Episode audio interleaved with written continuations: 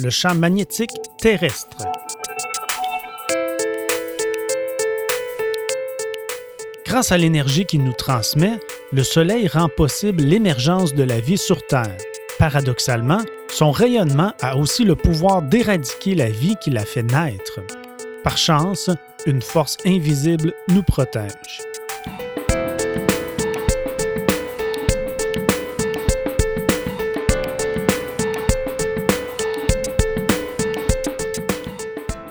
Notre étoile jaune nous bombarde sans cesse d'un vent solaire. Ce vent s'échappe en permanence de la haute atmosphère du Soleil et se propage très rapidement dans tout le système solaire. Sans une protection, ce vent mortel nous traverserait le corps et briserait notre ADN, causant des maladies mortelles. L'espace interplanétaire étant un milieu hostile à la vie, il nous faut un bouclier.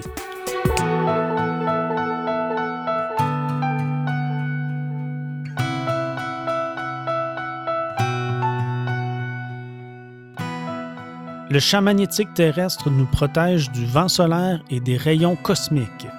Il forme un écran protecteur contre les particules en provenance du cosmos. Ce champ fait partie d'un vaste ensemble qui entoure la Terre et que l'on appelle la magnétosphère. Il est sans cesse déformé par la force du vent solaire. Ainsi, face au Soleil, il se trouve aplati sur une altitude d'environ 65 000 km. Du côté opposé au Soleil, il s'étend sur plusieurs milliers de kilomètres de la Terre. Pour comprendre comment le champ magnétique est généré, il faut descendre dans les entrailles de notre planète.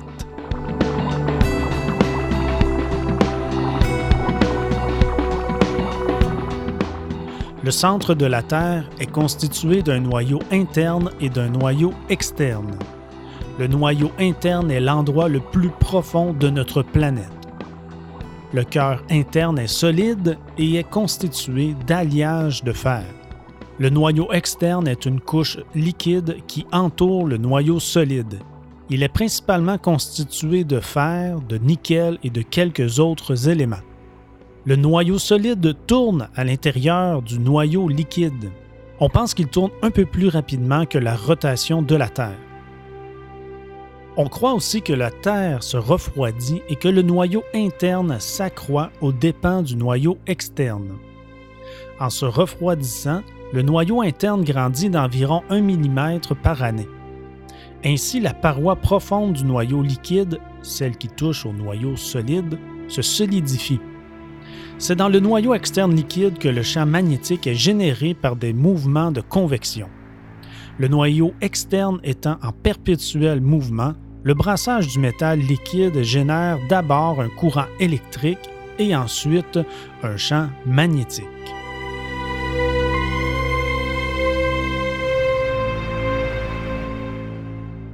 C'est grâce au champ magnétique que les aiguilles de nos boussoles s'alignent en direction nord-sud. Le pôle nord magnétique se trouve présentement à l'extrême nord du Canada. Aussi surprenant que cela puisse paraître, une étude de la NASA suggère que le pôle nord magnétique change de cap en raison des changements climatiques. En effet, la fonte de la glace polaire modifie la masse de la Terre et cela aurait un impact sur la direction du pôle nord magnétique. On constate également qu'il se déplace de plus en plus rapidement.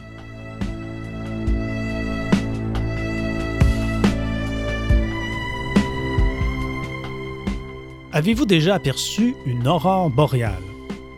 L'aurore boréale est un spectacle nocturne qui illumine le ciel des régions nordiques. Elle survient lorsqu'un intense vent solaire interagit avec les particules de la haute atmosphère terrestre. Plus les tempêtes solaires sont violentes, plus les aurores sont importantes. Quand ce moment survient, nous assistons alors au combat du Soleil et de la Terre dans le ciel nordique. Dans l'hémisphère sud, ce même phénomène existe et est appelé les aurores australes.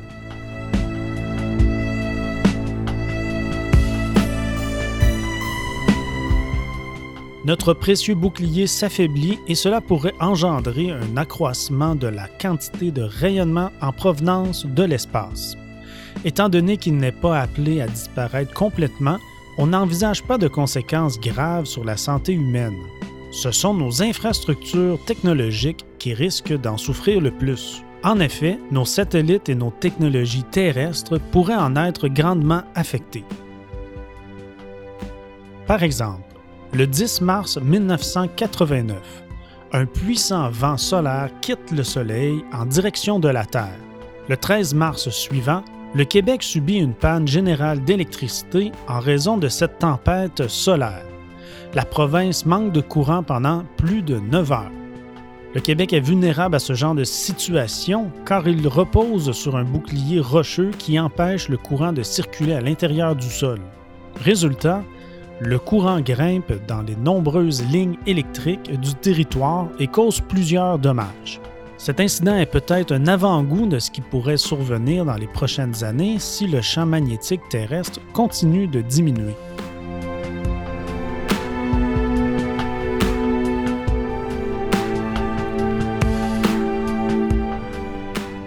Large du Brésil, les chercheurs ont détecté une zone où le champ magnétique est très faible.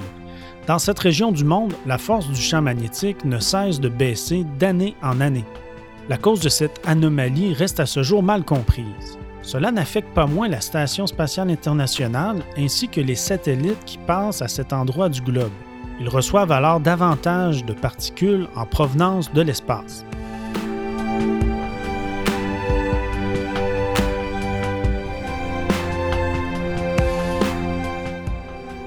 Pense que le champ magnétique s'affaiblit car il est proche d'une inversion magnétique. Le champ magnétique de la Terre s'inverse en moyenne tous les 250 000 ans. Lorsque ce phénomène survient, le pôle nord magnétique bascule au sud et vice-versa. Des inversions se sont déjà produites à plusieurs reprises dans le passé. Depuis 50 millions d'années, on calcule que le champ magnétique terrestre s'est inversé plus de 100 fois.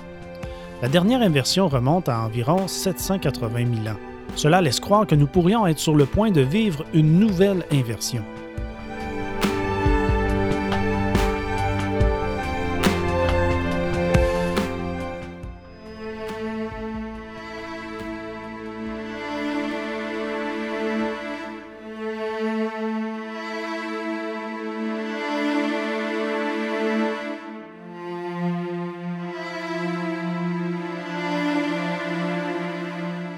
Inutile toutefois de nous alarmer sur le sujet. Aucune inversion des pôles n'a causé d'extinction massive par le passé. À notre échelle de temps, une inversion des pôles se produit lentement et cela nous donne l'occasion de nous y préparer adéquatement. Enfin, il est tout de même important de poursuivre les recherches en la matière et de rester vigilant en raison de notre infrastructure technologique vulnérable au vent solaire. Il serait bien difficile pour nous de devoir revenir à l'âge de pierre.